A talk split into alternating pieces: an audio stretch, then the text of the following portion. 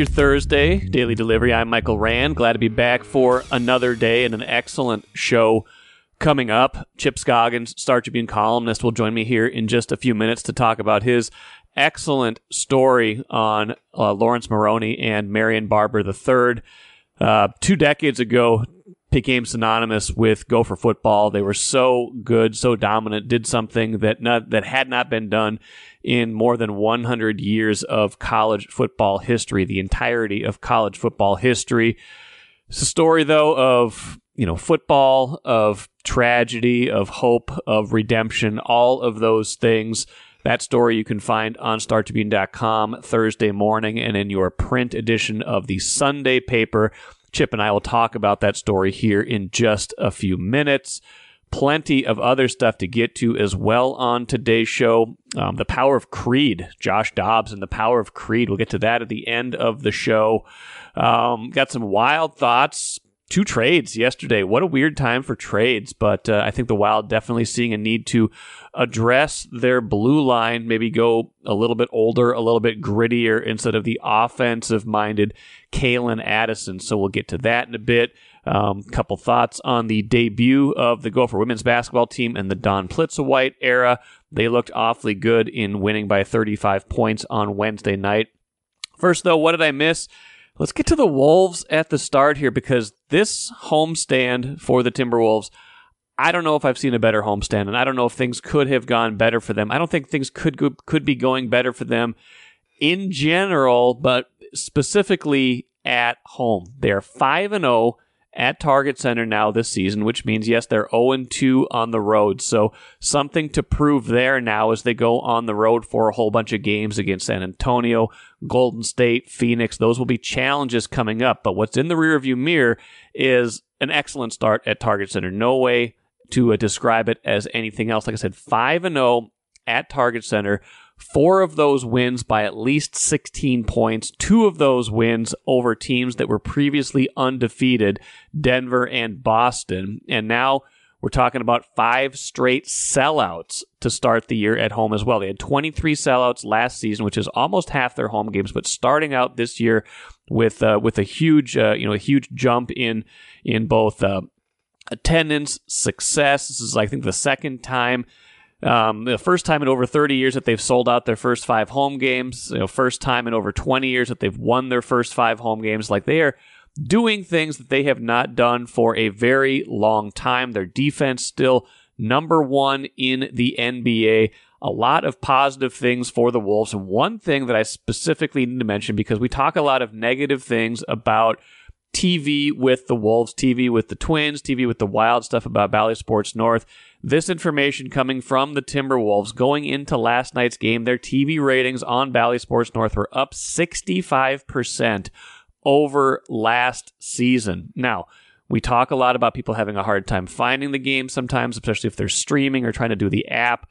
People are finding them obviously um, through probably more direct means, through the, the more traditional means of cable and satellite and people are watching 65% increase in TV ratings versus last season, up 75% over the last two years. Again, these are numbers coming from the Wolves. Um, based on you know based on that you have to you have to conclude that people are into this team they're watching on tv they're watching um, they're watching in the stands everything seems to be clicking for the Wolves in that regard. And everything was really going right in that 122 to 101 win over the Pelicans. Now, the Pelicans didn't have a lot of their very good players. No Zion Williamson, no um, no CJ McCollum. That right there tells you that they were going to be in for it. But as Chris Hine pointed out in his game story, like these are the kinds of games that the Wolves have had inexplicable lapses in in past years, right? That they would have come into this kind of flying high, already winning three, you know, three of their, their first three home games uh, on this homestand, a chance to complete it at 4 and 0 against an underman team. They might have coasted, looked past it, whatever it was, did not do that at all on Wednesday. Took care of business from start to finish. They were up like almost, I think they were up like 30 in the uh, in the third quarter and just kind of coasted to the finish line. Never got, never really got serious, never really got close in there. Anthony Edwards, excellent again. Karl-Anthony Towns, very good in this game. A good bounce back game for him after he struggled against Boston. seeing some shots go in from three point range is a big deal for Towns. So that maybe gets him going, sees how he can fit into this offense instead of you know, feeling like he's an odd man out, things like that. So that was big. Rudy Gobert continues to ascend. Like everything seemed to be working in this game. And again, an undermanned team, but you could treat it as a one off if it wasn't that if it wasn't so consistent with what we've seen. Now the town stuff was new this year.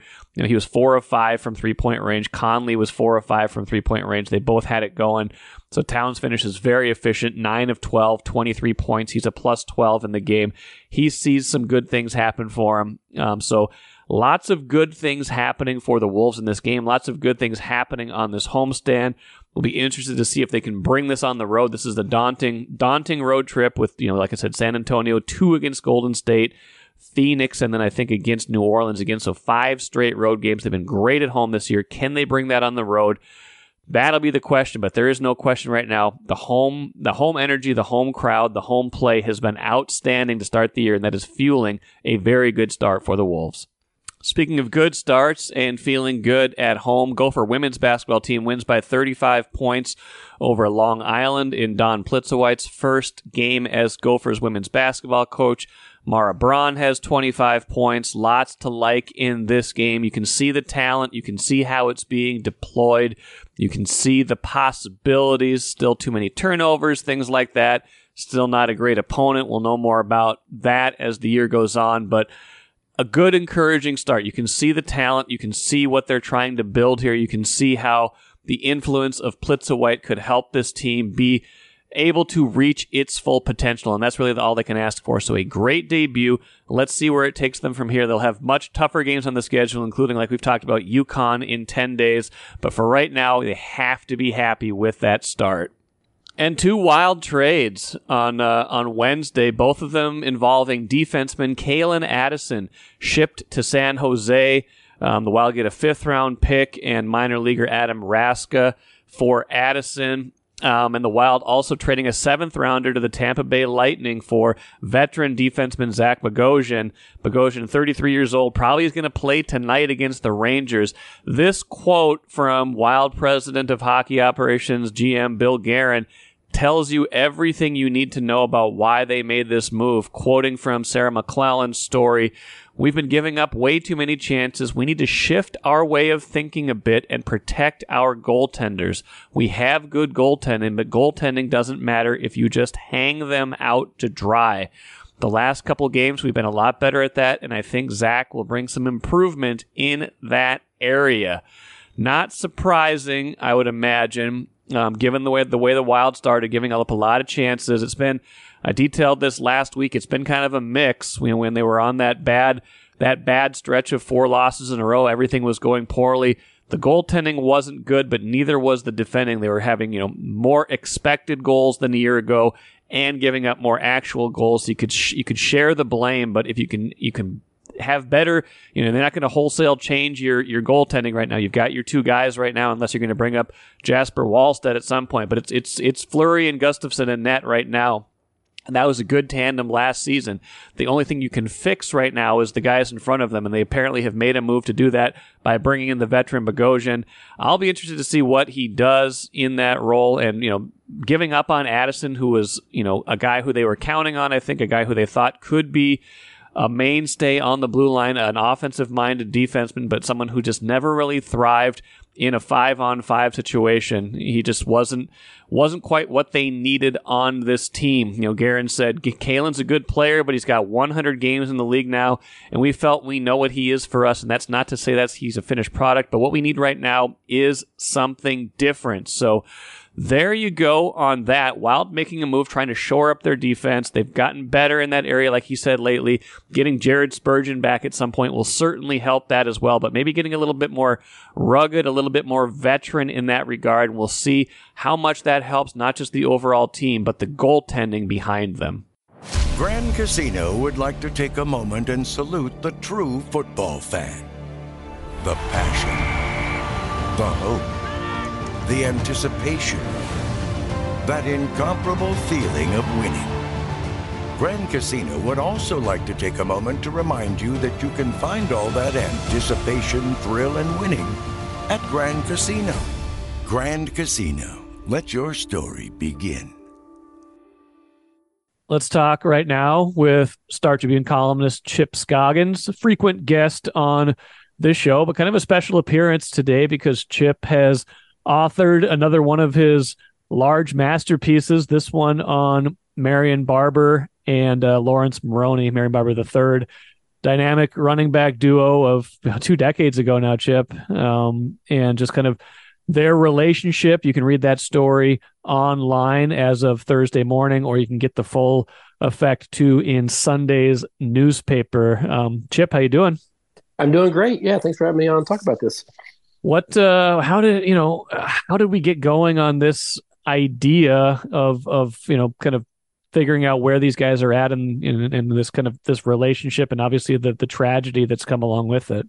Yeah, obviously with with uh, Marion dying last year, um, last summer, of what was ruled a heat stroke in his uh, apartment in Dallas. Um, he was, I didn't know this, but um, he was training to, to do some boxing, and he liked to train in the heat. And uh, he had his um, his apartment thermostat cranked up to over ninety, and I think wow, maybe creating a sauna effect. Uh, and it uh, tragically he, he uh, suffered a uh, a heat stroke and died. Um, so it, you know he's been on my mind, um, and I, have kept up a little bit, uh, kept in touch a little bit with Laurence Maroney over the years. Um, obviously, I covered those two. My first year as the Gophers beat writer for the paper was 2003, the first year that they came together, and, with this being 20 years since they joined forces, the anniversary. I, uh, you know, I approached uh, both Laurence and then also Dom Barber, who is uh, Marion's younger brother, and I know Dom well. He played for the Gophers too and played in the NFL. So I asked him if they'd be willing share their stories. And it, it the kind of the genesis was, um, I mean, we had known that that Marion had, you know, a, a couple of arrests years ago, and um, in talking to people after he died, we know that you know there are some times where he kind of stepped away and had some detachment from from people. So, uh, Laurence, I saw on social media that he had he had a uh, had a uh, his foundation had a mental health day um, event there in his hometown at his high school in St. Louis, and had different vendors and and organizations come. And so I, I, texted him. I said, "Hey, was that in any way you know related to Marion? Because he had, he had spoken at the service for Marion. Yeah, last summer said he wished he could have done more. That was part of his speech um, that day. And so I, I texted him. I said, you know, was, was that is this new push um, that you're doing initiative to raise awareness for mental health? Is that related to Marion? He said no. He wrote back. He said no. It's it's about me. And so I called him, and he said you know, Chip, I really struggled um, there for a number of years with anxiety and depression. I didn't know it, and I, you know, I really went through a dark time in my life. And so I asked him. I said, "Would you be willing to share that publicly if we did a story?" And he said, "Yes, as long as you know the, the Barber family was fine with it." And I had lunch with Dom, and we talked about it. And so that that that started the um, that started the wheels of motions, and I went down and spent um, uh, about eight hours in St. Louis at with uh, Laurence at his house, and um, and then spent some time with Dom too. And so that, you know, we just examined. Really, I like I told him, I said, I you know, they as a tandem, I think, made people care about Gopher football again. Remember, they oh, went through yeah. those those really lean years for decades and more years, really. And when they came together they had this just um, not only they were like really really talented individually but there's something about them together that they're forever tied right you can't think of one without the other yeah, because a, of the there's way a, there's a synergy there right between yeah them. because of because of um they were contrasting personalities contrasting yeah. styles of play but as as Laurence said, you know, people called them Barbaroni because they were yeah, just right. they were so connected, and you know, we we all laugh about the famous moped ride across campus at May right. Um, right. And so it, so I wanted to say, you know, bring light to, because I mean, this was 20 years ago, so there's a generation of fans that don't know about Maroney Barber, right? So I wanted to reintroduce him, like, hey, this. And the other thing is, Mike, I don't know if it gets enough attention, but they were college football at that time was 135 years old. 1869 was the first game at Rutgers. From then until 2004, there had never been a ran, running back tandem that each guy rushed for a thousand yards in the season in back to back years. Yeah. And they did something that's never had never been done in the history of college football. I mean, that that's a mouthful. And so um, I wanted to revisit that, but then also talk about what happened when when football did end. Both of them had arrests. Both of them um, had some detachment from friends and society. Both of them had, um, you know, mental health challenges. Um, they had lost community touch with each other, not purposely or not because they had fallen out or anything. You know, it's like so many of us in life, you just kind of lose touch with Yeah. high school friends. And it happened to them. And, and so Laurence has a lot of regret now that, that they had that gap in time where they didn't really communicate. And um, he just really wishes he get that time back and, and just have people. There's a pride when you talk to him in what him and Barber represented, what they accomplished, and he hopes people remembers them that way. It would be inappropriate, reckless, however you want to say it, to like speculate, say why this happened to them. I mean, there's also been all sorts of links with football concussions, things like that. Like we don't know exactly what happened to either one of these guys that put them down this path. But what seems clear from your story is that they had a hard time when football ended. They didn't quite know what to do with themselves. Is that did you find that to be the case with both of them and just kind of like they football was such a big part of their identity and when that was gone they didn't quite know what to do A hundred percent. And Laurence talked about it. He, he said he felt like he lived. He said he lost. He felt he lost his identity, and his the end of his career coincided with a, just a, a awful sort of circumstances. He had an arrest that he wound up uh, for marijuana charges. That, uh, wound up being found not guilty, but not until eight months had lagged. When he's a free agent during Yeah. the NFL lockout, I mean, Right. just the perfect storm and terrible. And so his his football career was done. Um, Marion, uh, in, in listening to Dom, had a lot of ideas, but having them come to fruition and and closing the gap between concept and is these dreams that he had in reality, it just couldn't quite, you know, match him up, and so he he really struggled with kind of what's next and where he could, um, you know, make an impact in, on society and in life, and so they both really struggle with that.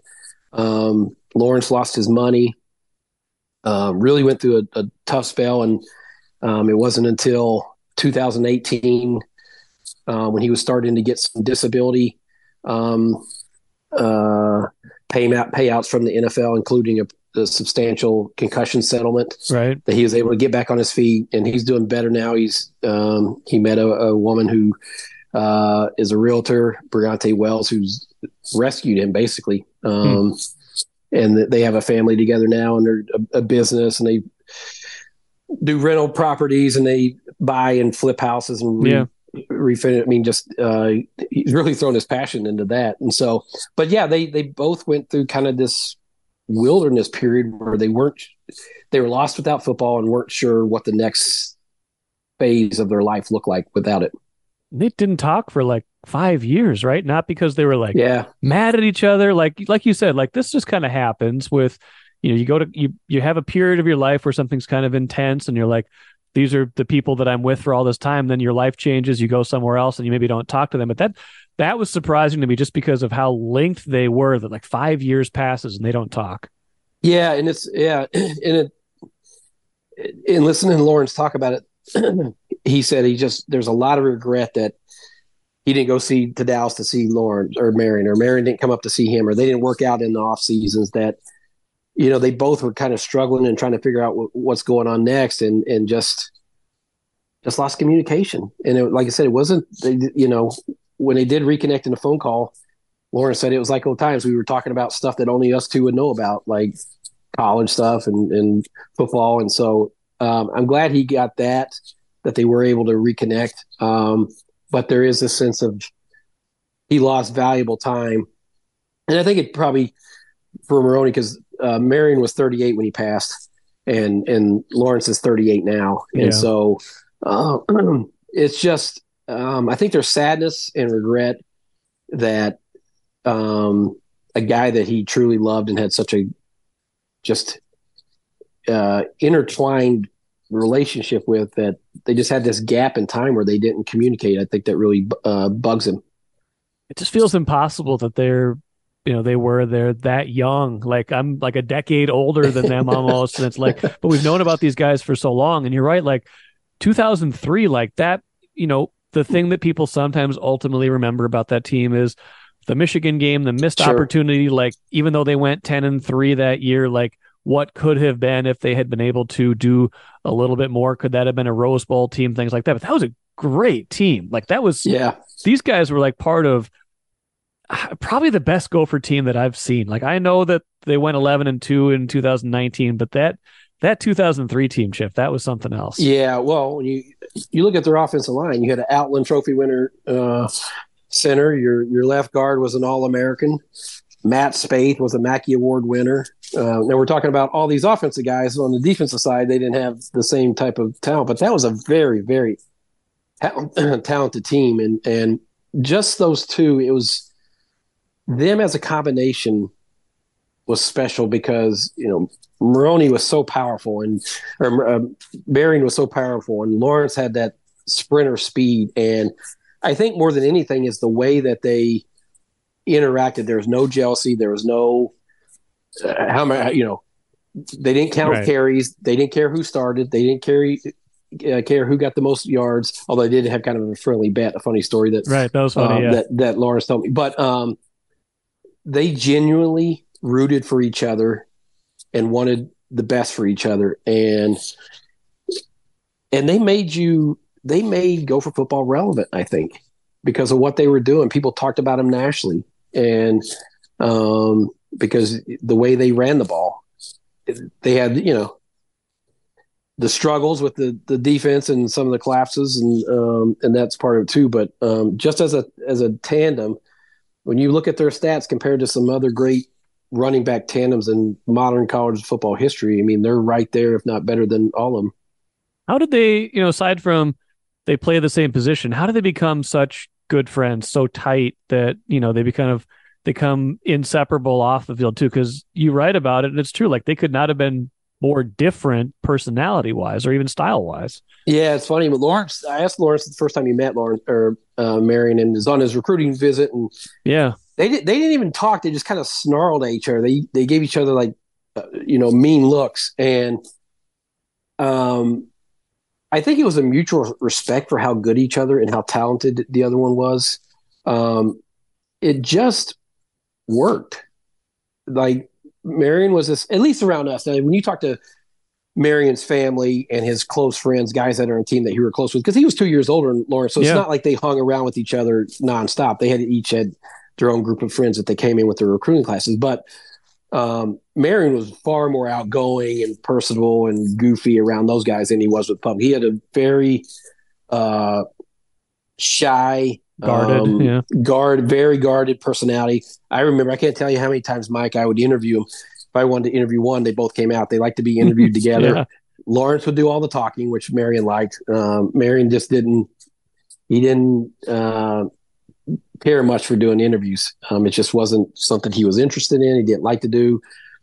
Obviously, when you're, you know, one of the top players and you have this special thing going on with the running, you need to. But uh, Laurence did a lot of the talking, um, and so it, it, just worked. I, I, don't know why it worked. Uh, sometimes you just click, but um, they they hit it off, and I, but I think it started from just an absolute mutual respect for what each other represented Marion was definitely the introvert in that bunch in that group and he like you wrote about like you know when after unfortunately after his death his family finds you know, these journals that he's kept like projects that he's trying to get off the ground like ideas like big ideas big kind of concepts that maybe you don't even know about because he doesn't talk about these things he, he yeah there was yeah sorry to interrupt you yeah there uh so Marion took Dom to um, Brazil one off season, and they Marion had a, a trainer that uh, was from there, and so they brought him down there. And there was a they called it a village, but it, it sounded much like we would say IMG Academy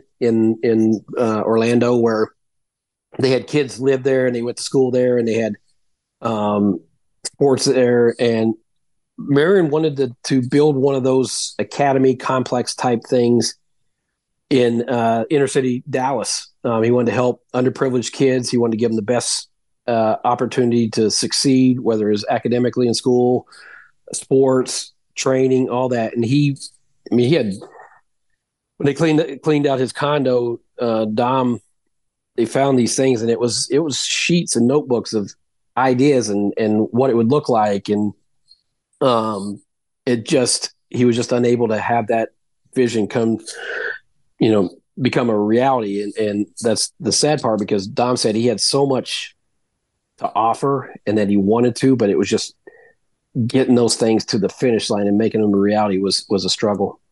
A couple more things for you, Chip. Uh, really, everybody go read the story, please. This is only kind of getting to the tip of the iceberg at a lot of what's in there, but appreciating this conversation. You know, you you leave it on kind of a a hopeful note, and especially the idea of Maroney maybe becoming a little bit more involved with the Gopher program or something like that. Where where do you think where does that go, or what does that potentially look like? Has he not really been around the team or involved with any of these kind of alumni things since since he left, you know, twenty years ago?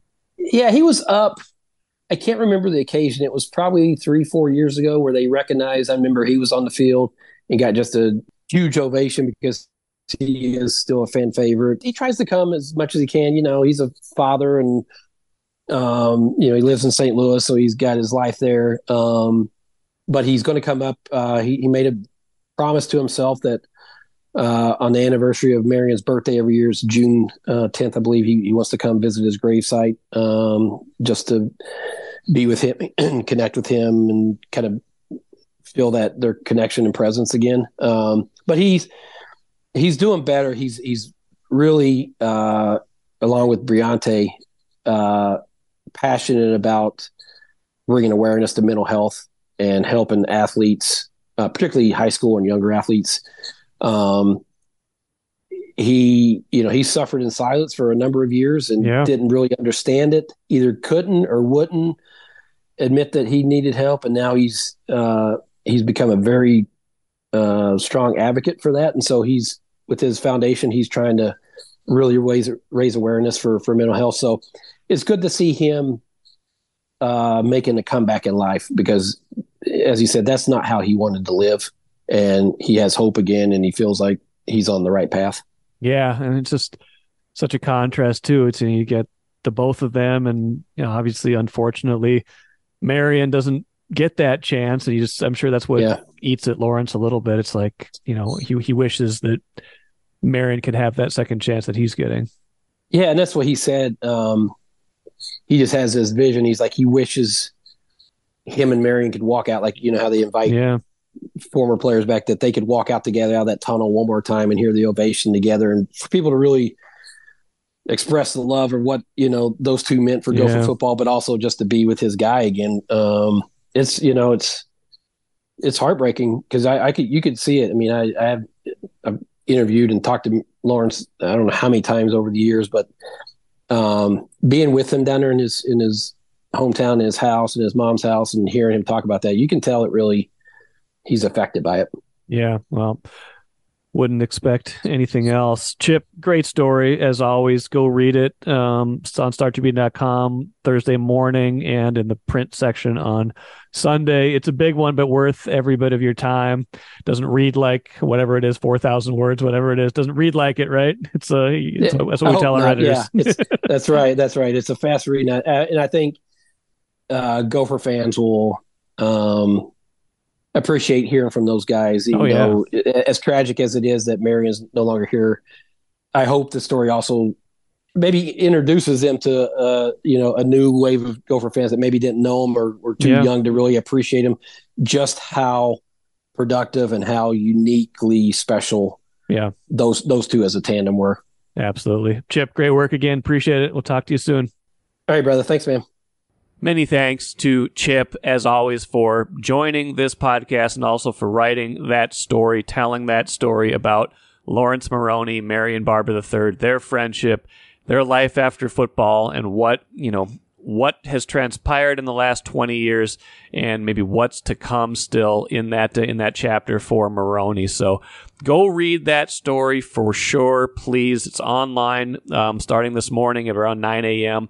It'll be in the Sunday newspaper as well. A long one, but a good one. Chip always nails these, and he, this is a subject matter that he is very familiar with. Um, just just great storytelling, though. Great just a great uh, a great way to kind of tell the story of life after football. And you know it's it's got some tragedy in it for sure but it definitely has a redemption arc as well. So thanks to Chip for joining me and thanks to Chip for that story. Let us finish with the cooler on a far lighter note. Uh, we've written a lot almost exhausted everything about Josh Dobbs Joshua Dobbs uh, Vikings quarterback already, but he met with the media on Wednesday. He's he hasn't started a game yet for him. You remember he came in relief Sunday, NFC Player of the Week on offense in that relief effort, led them to the comeback win just came in five days earlier, four days earlier, and uh, and did that. He is going to be the starter this week against New Orleans. He was in the in the starter spot, talking to the media, talking to everybody, and a lot of serious questions. But I had to ask him about TikTok because that's what I do. He made a, a great TikTok video after the after the win on Sunday, and I had to ask him about it. One, did he make it? And the answer was no. He usually does all of his own, but he had someone else do that one. And two uh, what about Creed? He included Creed, which has become kind of a, a good luck charm for the Vikings. I think Cousins started it a lot this year, but um, Creed, the band, an unlikely rallying point for the Vikings. So here was Josh Dobbs after I asked him not only about the video itself, but including Creed in that.